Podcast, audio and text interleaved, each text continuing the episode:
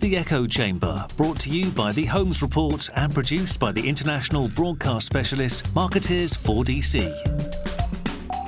Hello, welcome to the Echo Chamber PR podcast. This is Arun Sudhaman, editor of the Holmes Report. Thank you for joining us, and thanks as always to Markettiers 4DC for helping us deliver today's show. I'm joined in the studio today by Danny Whatmough, who is head of digital at Weber Shandwick and we're going to talk about a subject that has attracted plenty of attention in the PR world, specifically the notional idea, I suppose, of the agency of the future. Danny, welcome to the show. Thank you. Great to be here. So, you're going to tell us, presumably or perhaps, that the agency of the future is not a notion any longer and is actually here. It's tricky. So, for the PRCA, for the last uh, couple of years, we've been running this project called PR agency of the future. And I think we set out to try and discuss and debate what we think the agency of the future, the PR agency of the future, might look like in five, ten years' time. And you know what? Two years on, I think the only conclusion we've got is that that's not an easy thing uh, to draw particular conclusions from. And I think so far we've spent a couple of years discussing, debating, and as you said in the intro, you know, it's a subject that a lot of people have a lot of opinions on, and they're often very different. And I think that is a sign of the state of flux that the industry is in at the moment. So I think what we've tried to do this year is give the industry a little bit more practical advice, but also kind of ideas. So, what we've done is we've turned to five agencies who are not necessarily the agency of the future, but have all shown signs of innovation in some sort of way. And we've created five case studies, video case studies, um, all relatively short that people can go and watch. And what we're hoping is that will give people at least some ideas of what they might be able to do right here, right now, to kind of future proof themselves for what's to come. Mm-hmm. Okay. So let's take this from the beginning. Why is this industry so obsessed with the agency of the future? What is wrong with the agency of the past? So, I think there are a number of things. I think digital has definitely come in and thrown a massive curveball. I think, on the one hand, it's opened up a whole wealth of opportunity. Um, because I think if we think about the core elements of what it means to be a PR agency, uh, managing reputation, um, helping a business or a brand communicate out to a public or to their stakeholders. I think the channels by which we've done that in the past have been very obvious. Um, and they've been tried and tested, and everyone's been very sort of comfortable with the way that's worked. Digital has come along, and suddenly it's opened up the ways in which we can then potentially do that activity. And that means that I think as agencies, we're all suddenly going, oh my God, there's this whole massive wealth of opportunity that we haven't really thought about up till now. And I think what we've realized is that from a practical point of view, we are not necessarily totally set up to capitalize on it. And so I think that's why you've suddenly got, and I think, you know, we've seen it for this is not a new thing. I think you know since the since the sort of internet has become um, sort of all um, all encompassing, and I think increasingly with the rise of social media, I think agencies have been thinking about this a lot. But I think what we've suddenly saw, seen over the last couple of years is as social media has matured, businesses of all types are now thinking, right, this is something we've really got to focus on. Um, and I think agencies are now really starting to think, right, we need we need to make sure we have the structures, the skill sets, the people internally to be able to capitalize on this opportunity. And that's why I think we've suddenly got this this massive interest in in, in the agency of the future. Hmm, okay, so before we talk about the specifics that you looked at in your research. Um, I wanted to get your view on another question. Do you feel like the industry is changing fast enough to adapt to the developments you've just described? Because I see a lot of people talking about change. Um, I, I, perhaps see less of them actually changing, and maybe that's a normal situation with any kind of innovation. Um, how do you see it? So, um, with another hat that I've I've got um, as chair of the digital group at the PRCA, we've um, we've recently done some research looking at how um, digital. Uh, how the PR agency has um, adapted digital and, and, what they're doing to keep up with digital changes. Now, we started this, um, again, we've been doing it for two years. We started this because I thought there was a feeling that um, PR, the PR industry was getting a bit of a bad reputation when it came to digital. And I think some of that is is fair enough. I think when things like SEO came along, we were slow to jump on that. I think collectively, obviously, it's it's very difficult to, you know, talk about the industry as a whole. But but I think you know there are definite signs that we were slow to see that as an opportunity, and we lost out to a lot of specialist SEO agencies, but also to, to digital agencies as well. So I think on the sort of backdrop to that, I think that was a bit of a sort of kick up the arse for the industry, really. And I think on the back of that, we suddenly thought, right, okay, we've really got to start sorting ourselves out from from this point of view. And so the research that we did basically tried to look at the industry and say, okay, is there another story? Is there another narrative that actually we are starting to make progress. We are starting to innovate. We are starting to change. And the results really do show that that is the case. Obviously, there's still work to be done, especially when it comes to training and skills. But in terms of the budgets that we're now getting from digital and the work that we're being asked to do by in house professionals, there is a sea change coming. Um, and I think that is something that's really important for us to communicate out there. And I think the flip side to all of this is that the PR industry is not the only part of the marketing ecosystem that's having to change. Mm. When we look to Adland and even digital agencies as well, mm-hmm. and media agencies certainly, you know, they are all having the same sort of questions. So again, I think there's always this kind of sense that you know, we kind of beat ourselves up that we're doing a lot of the talking about the future, but are we actually innovating? I think what we've tried to do over the last six to 12 months is demonstrate that actually there is progress happening. It's not happening everywhere, and, and in some places it probably needs to happen faster. But there are positive steps that are being taken, and that's something that I think we should we should celebrate and we should recognise. And I think, and that's partly what this is all about, we should all learn from it. Mm.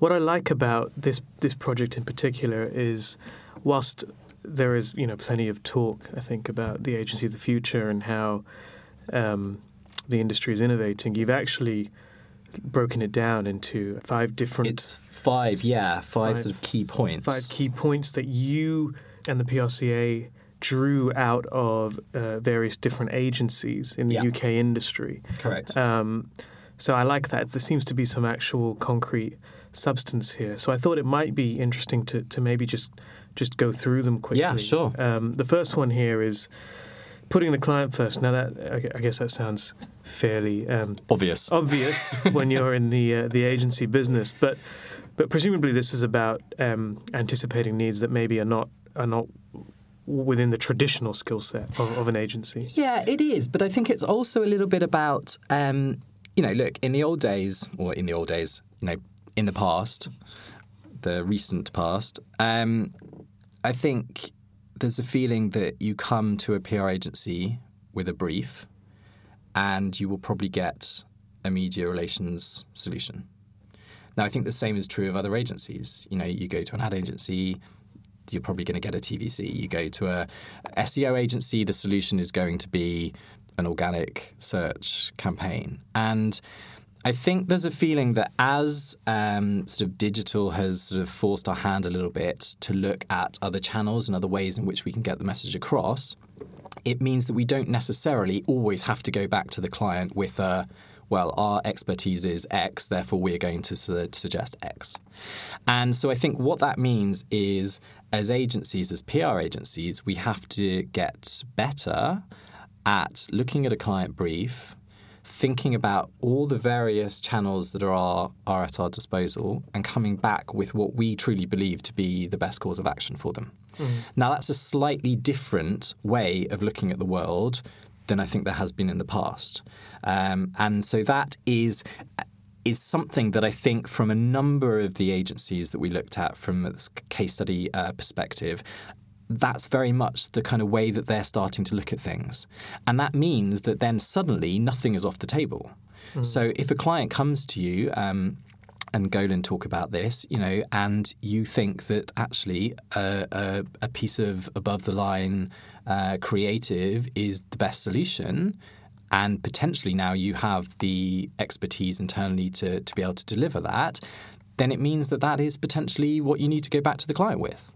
Mm. Um, and Things with Wings, again, talked about the fact that obviously they've had a kind of traditional PR merging with a kind of more sort of digital media focused agency. Mm-hmm. And again, they're talking about this fact that they've now got this massive broad spread of capability. And it's really all about looking at those briefs in a slightly different way and working out what the best course of action is. Mm. And the uh, this idea of putting the client first, this came out um, specifically of a conversation with, as, as you mentioned, Things with Wings, yeah. which is uh, maybe you'd like to tell us a little bit about how that agency has has grown. Um, from I think it's it's Nelson Bostock. Which That's right. Is yeah. a PR agency which has been around for I think 30 years or so. Exactly, and and still exists. Mm, yeah. You know, so it's not as though they have um, they've ditched mm-hmm. what they're currently doing. I think they've taken that, they've taken some of the core skills, and then they have built. Um, I guess it's. I don't think this is necessarily their words, but it, it feels like a bit of a sort of hybrid agency. Um, and again, one of the things that people love to talk about when we talk about this subject is, you know, w- will it be called a PR agency? Will it be mm. a comms agency? Will it be a you know marketing? You know what will it look like? And I think you know some those labels obviously are, are often relatively meaningless, but I think it's interesting in how they are. I think how they've looked at coming up with something, an entity that is different, has a different branding. Um, and maybe that's a, a, useful way for them to be able to go in and have new conversations with people. Whereas I think one of the challenges that I think um, all PR agencies have, or specifically PR agencies that have heritage and they are known for doing a particular thing, I think it's often difficult to go into existing clients, but new clients as well, and have these different conversations. Mm. And so I guess the things with wings um, kind of model and way of approaching it is interesting because they can probably go in now and have different conversations and come maybe without some of that baggage that they mm. might have if they went as a, a sort of different entity. Yeah, it's a good business development Strategy. Exactly. And, you know, I, again, I, not knowing their business model and, and, where they're planning to go, it would be interesting to see if that is a kind of long term solution mm-hmm. or whether after a while they actually feel as though it, it, sort of then comes back into the, the fold and, you know, who mm. knows. Mm. Okay, so moving on, the second thing you, you, have um, highlighted is the need to specialize, and this is something that comes up a lot when we have these conversations. Um, I think that the, the, the agency of the past, if you like, um, hmm. has, has tended to prize generalists. Um, that's changing though, as, you, as, you've, meant, as you've noted. Uh, why is it important to specialise now? So I think it comes back to what I was saying before about all these vari- this variety of different options that we now have in our kind of PR toolkit and our arsenal. Um, and I think there is a feeling um, and it's one that I certainly share, that it's very hard to expect one person to be able to do everything. When you are talking about video production, you're talking about branding and messaging and planning and media relations and SEO and all this kind of all this variety of different stuff. And so I think in order to put the client first and to really come back with a solution that you feel is right for them and right for their business, it's important to be able to actually see all that through and being able to execute.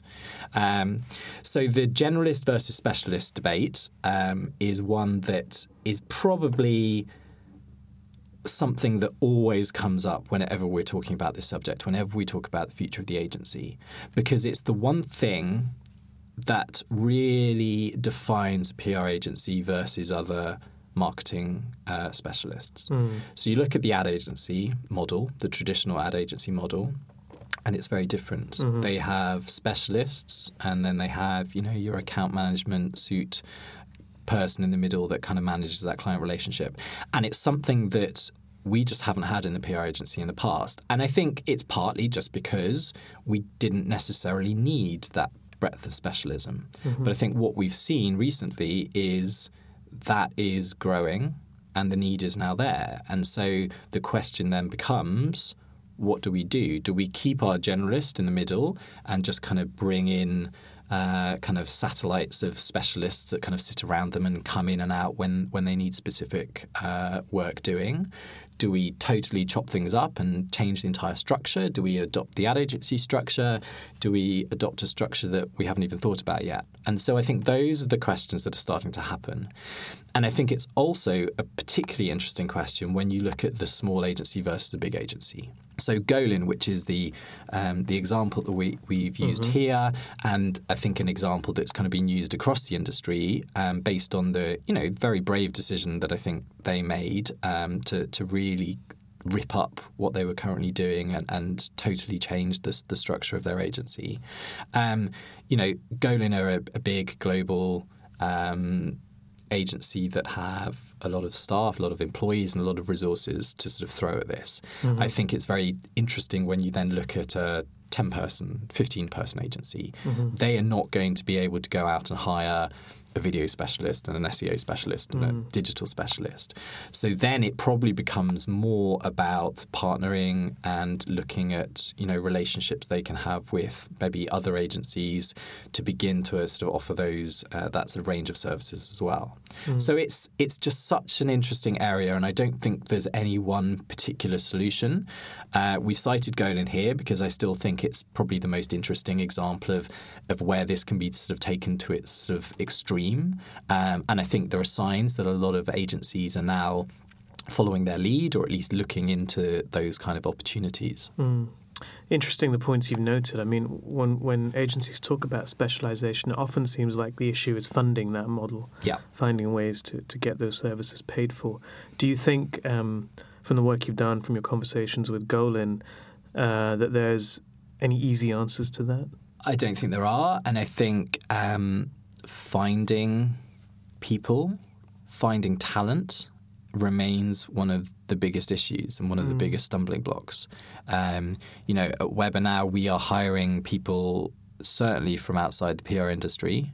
Um, you know, we're hiring people from ad agency land, we're hiring people from elsewhere in the marketing industry, and even outside. But it's still tough. Um, and it's tough also, I think, when those people then come into the PR agency, especially, for example, if they are, I don't know, the first creative director or the first planning mm-hmm. uh, person that's, you know, in the agency, mm-hmm. really kind of understanding how those new functions come in, what their role is, that whole change management piece, I think internally is is massively uh, interesting and potentially problematic. And you know, when um, Matt Neale from Golin has sort of talked about this, he he talked at a previous PRCA conference. You know, he was very open that this was not an easy process, and it's mm. it's not something that you know you should take on lightly. Um, you know, they are from all from what we can see, are, are, massively benefiting from the change that they've made. Um, but it's a process and it's not necessarily going to be right for everyone. And I think you know potentially some people are going to have their nose put out of joint when you go through something as kind of drastic as that. Mm. So it's you know it, it's it's really interesting. Mm. I mean, you could make the case that it's not genuine unless a few noses are put sure. out of joint. Yeah, um, this the third point is really interesting. I think take everyone on the journey. One of the things I've heard from so many agencies that have looked into this and have you know maybe tried to change their model, change their structure, is um, the risks in yeah. terms of, of their staff culture. And you know, staff culture is everything yeah. in agency world. Um, you talked to Threepipe's, Jim Hawker, and Laura Coleman. They merged with a digital agency. What did you learn about how agencies can make these changes while bringing their employees along with them, particularly when there, there may, in fact, be some level of turnover involved? Yeah, I, I, you know, I think it's um, it's really interesting, and, and the Threepipe example is a good one. You know, they took um, a traditional PR agency and the c- typical kind of culture that you kind of see in a PR agency, and then a digital agency, but a digital agency that was quite um, quite techy. Yeah, search. Quite yeah. Search so it's yeah. you know it, it and and the kind of culture that you have there, mm-hmm. kind of different, and and so I think you know they talk about that they talk about how how how that happened um, they say that actually on reflection they wish they'd done it earlier which is kind of interesting um, mm-hmm. but they also, you know, admit, as in fact everyone does in terms of the case studies that we did, that you know there are obviously stumbling blocks in, in terms of making that happen. And I think one of the really interesting things, and I've talked about it in the article, is I think it's really important that employees feel as they're part of the solution or part, not part of the problem. Because it's very easy to say, our agency is broken, you guys aren't doing you know what we now need you to do Right. therefore we're going to bring in this shiny new digital agency and they're going to solve all our problems because actually if we're honest that's not what's No. happening and and you know jim i think has talked about the fact that um, you know for a long time the the kind of two came together but you know they weren't necessarily doing amazingly perfect integrated work from day one. So really trying to understand the other the other team, how they worked, how their work could then help and um, you know contribute to, to what was happening on the PR side, I think is really interesting as well. From all accounts, it sounds as though they've cracked it and they've got there, and I think now they are really winning some very interesting integrate, truly integrated work. Um, but again, it's a process. It's not, you know, you bring any, you know, I've been through mergers in the past. You bring any two companies together, there are always going to be issues. Mm-hmm. It's one way of looking at it. It's different to the Golin model, model. But for a kind of mid-sized agency or even a smaller agency, I think there are real pros to that kind of approach. to a merger. Yeah, hmm. Okay. because you know we talked before about the specialist mm. yeah. issue and actually one way to immediately change the the level of specialization that you potentially have is to merge two agencies where you feel there are complementary skills that that you know both can benefit from Mm, yeah, it's a good point. Um, the next, the next um, finding: don't throw the baby out with the bathwater. Also, an interesting one, and actually, I think it ties in with some of the things you've, you've already said. yeah Um, but what what does this exactly mean for agencies that are grappling with this level of change? So, one of the big things that came out of the PRCA conference, where we had a panel sort of discussing this last week, was there is actually something fundamentally different slash important about what a PR agency, how a PR agency views the world. And we talked at the beginning about, you know, reputation um, and helping a company communicate out. And from my sort of personal experience recently, it's really interesting to find more and more brands who are beginning to wake up to the opportunities that social and digital bring. They're beginning to see that actually the model whereby you have a lead agency, usually an ad agency, who comes up with a big idea, a big platform, usually driven, led by a piece of above the line, a TVC, and then turn around to their PR slash social slash digital agency and say, right, here's the big idea. Now go and make that work for social channels. I think they're beginning to see that that's potentially not the best way to do things. Mm. And one of the things that we're now seeing is brands, forward looking brands and businesses turning around and actually saying, maybe we need to think about how this executes on social and digital, or the opportunities at least for that, much further up the planning process.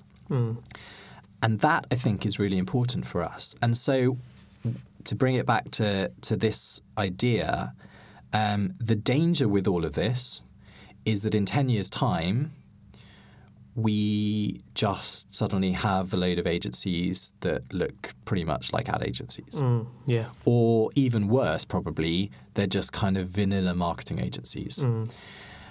Because I don't think that brands necessarily just want one agency.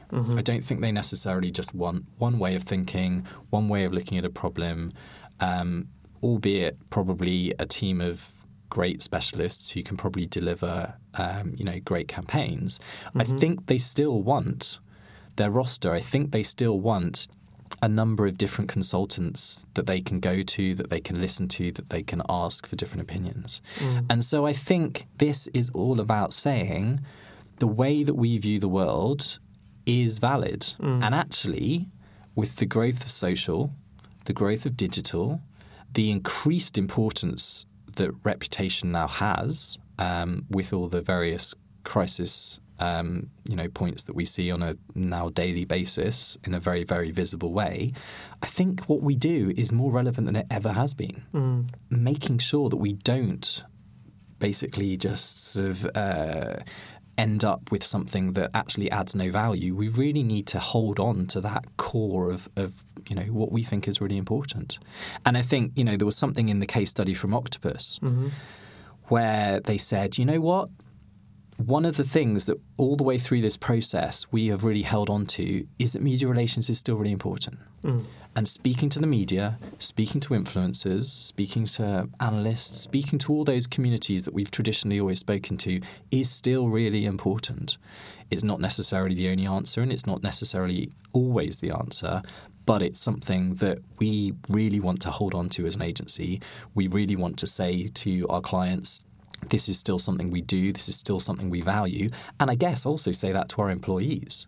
So, you know, they have kind of gone sort of towards the Golin model, probably not quite as um, uh, sort of fully uh, uh, as Golin has. Mm-hmm. And obviously, a lot of what they do is is um, kind of more on the B two B side. So they're looking much more at sort of conversion points and ROI and, and all those sorts of things. Mm. Um, and obviously they they're broadening, they're bringing specialists in, they're they're bringing other opportunities, but they're saying we're still staying true to to what what it is that we do, and I think there is a lot of value in that. Mm.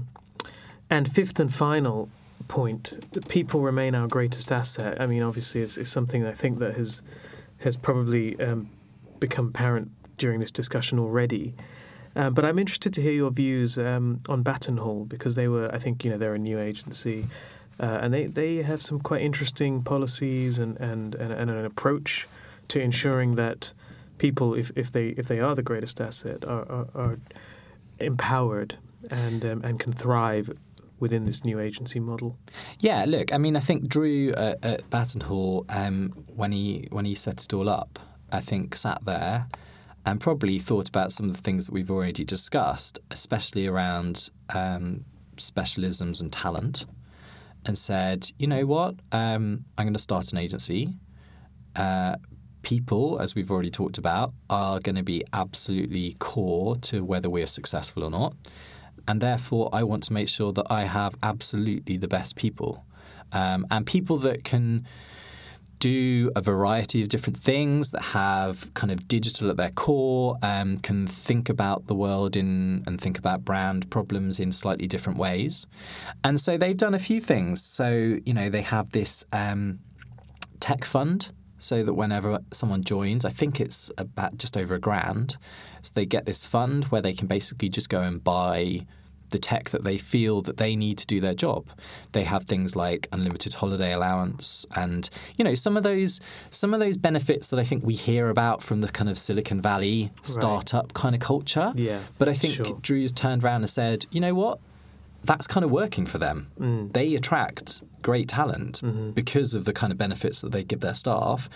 maybe that's something we should look at. And I mm. think it's a really important thing that often we, maybe as an industry, don't look at in enough detail is how do we really make our agencies an appealing place for people to come and work? Because mm. if we can crack that, then that probably solves a lot of the sort of talent issues that, that we potentially have as well in a world that is getting more competitive. Absolutely. So, five findings, but before we go, I wanted to ask you one more thing. We've talked a lot about the agency of the future, but how important is it that we start to see the client of the future as well, because presumably all of these changes become irrelevant if agencies can't find clients that can appreciate and are actually looking to retain, hire, and work with agencies on this basis. Yeah, it's it's absolutely fundamental, I think, and and the danger always within an agency is, or the challenge, is how far do you push your client and how far do you kind of offer them what you see as being absolutely cutting edge and to what extent do you offer them exactly what they're looking for right here right now and from some of the research that we did in house we're finding that in house professionals are also innovating. So, from a digital point of view, we're seeing a lot more social media execution being taken in house. So, again, traditionally, things that PR agencies probably would be taking on and, and billing clients for, a lot of that's changing. They're now looking to agencies to offer more in the way of sort of content creation, um, strategic advice, advice around online reputation, which I think is really interesting. So I think as an agency, we need to look at that and we need to say, okay, we need to really listen to what clients are asking for. We need to look at the changes that are happening within their businesses. We need to look at structure changes that are happening within marketing departments. We need to look at the fact that actually social media and digital is increasingly sitting within a brand marketing function.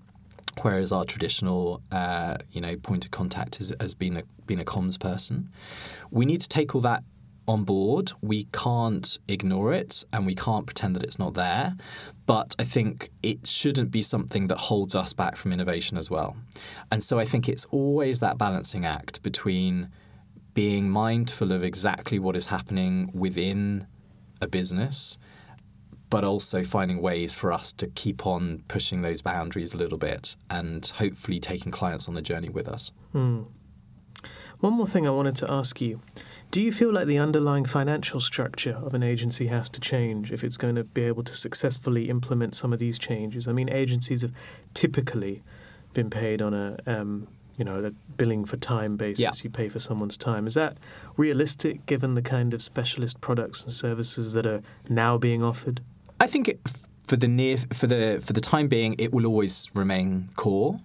But we are definitely seeing more in the way of uh, performance related pay. So being paid by results or by certain KPIs being met.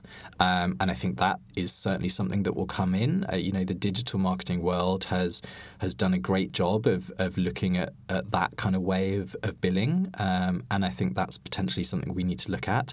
But I also think um, with the sort of influx of paid media coming into play, there is also some, you know, there's a way of us looking at, at that side of things as well. You know, media agencies uh, obviously do a great job of building great relationships with um, you know platforms to ensure that they can then buy ad inventory and, and and then kind of make money um, by selling that. And I mm-hmm. think again that's an area that we should look at. So it's an interesting one. I think the case studies we look at, the traditional model is still very much in place. Mm-hmm. But I think it would be it would be wrong not to to look at some of those models and see how we can start to sort of bring those into play. But it comes back to the the question we had that we were talking about just before, and that's the client question as well. And you know, it it's got to be if we're going to change payment structures, it has to be something that the client sees as something that's valuable for them, as well as something that, that we think is potentially workable for our businesses as well. Hmm. So overall, though, you'd, you'd say you're you're optimistic about the PR industry's capacity to change. I mean, I think what these five case studies show is that innovation is happening. Um, it's impossible uh, for us to kind of say categorically across the industry this is commonplace. Um, but from the level of interest we've had in this subject since we've been running this project, it's definitely something people are thinking about and something that people are looking for advice and um, uh, you know ideas on. And hopefully that's what these case studies can do. But I think the other thing to say is we are always on the lookout for other ones, and we hope that this will be a program that will continue. I don't want it just to be these five and and and and then it stops. So you know it would be great to hear from other agencies out there, or even you know in-house teams who feel they are innovating either on their own or with with the agency partners they work with. Because I do think the more that we can share as an industry, um, the more we can all learn and hopefully all, all grow and, and move forwards. Excellent, and and hopefully we'll have you back on the show to discuss that as well. Danny, thank you so much no for problem. joining us. Thanks for having me. Um, thank you all for listening. Thanks to Markettiers 4DC for producing today's show. We'll be back in a couple of weeks.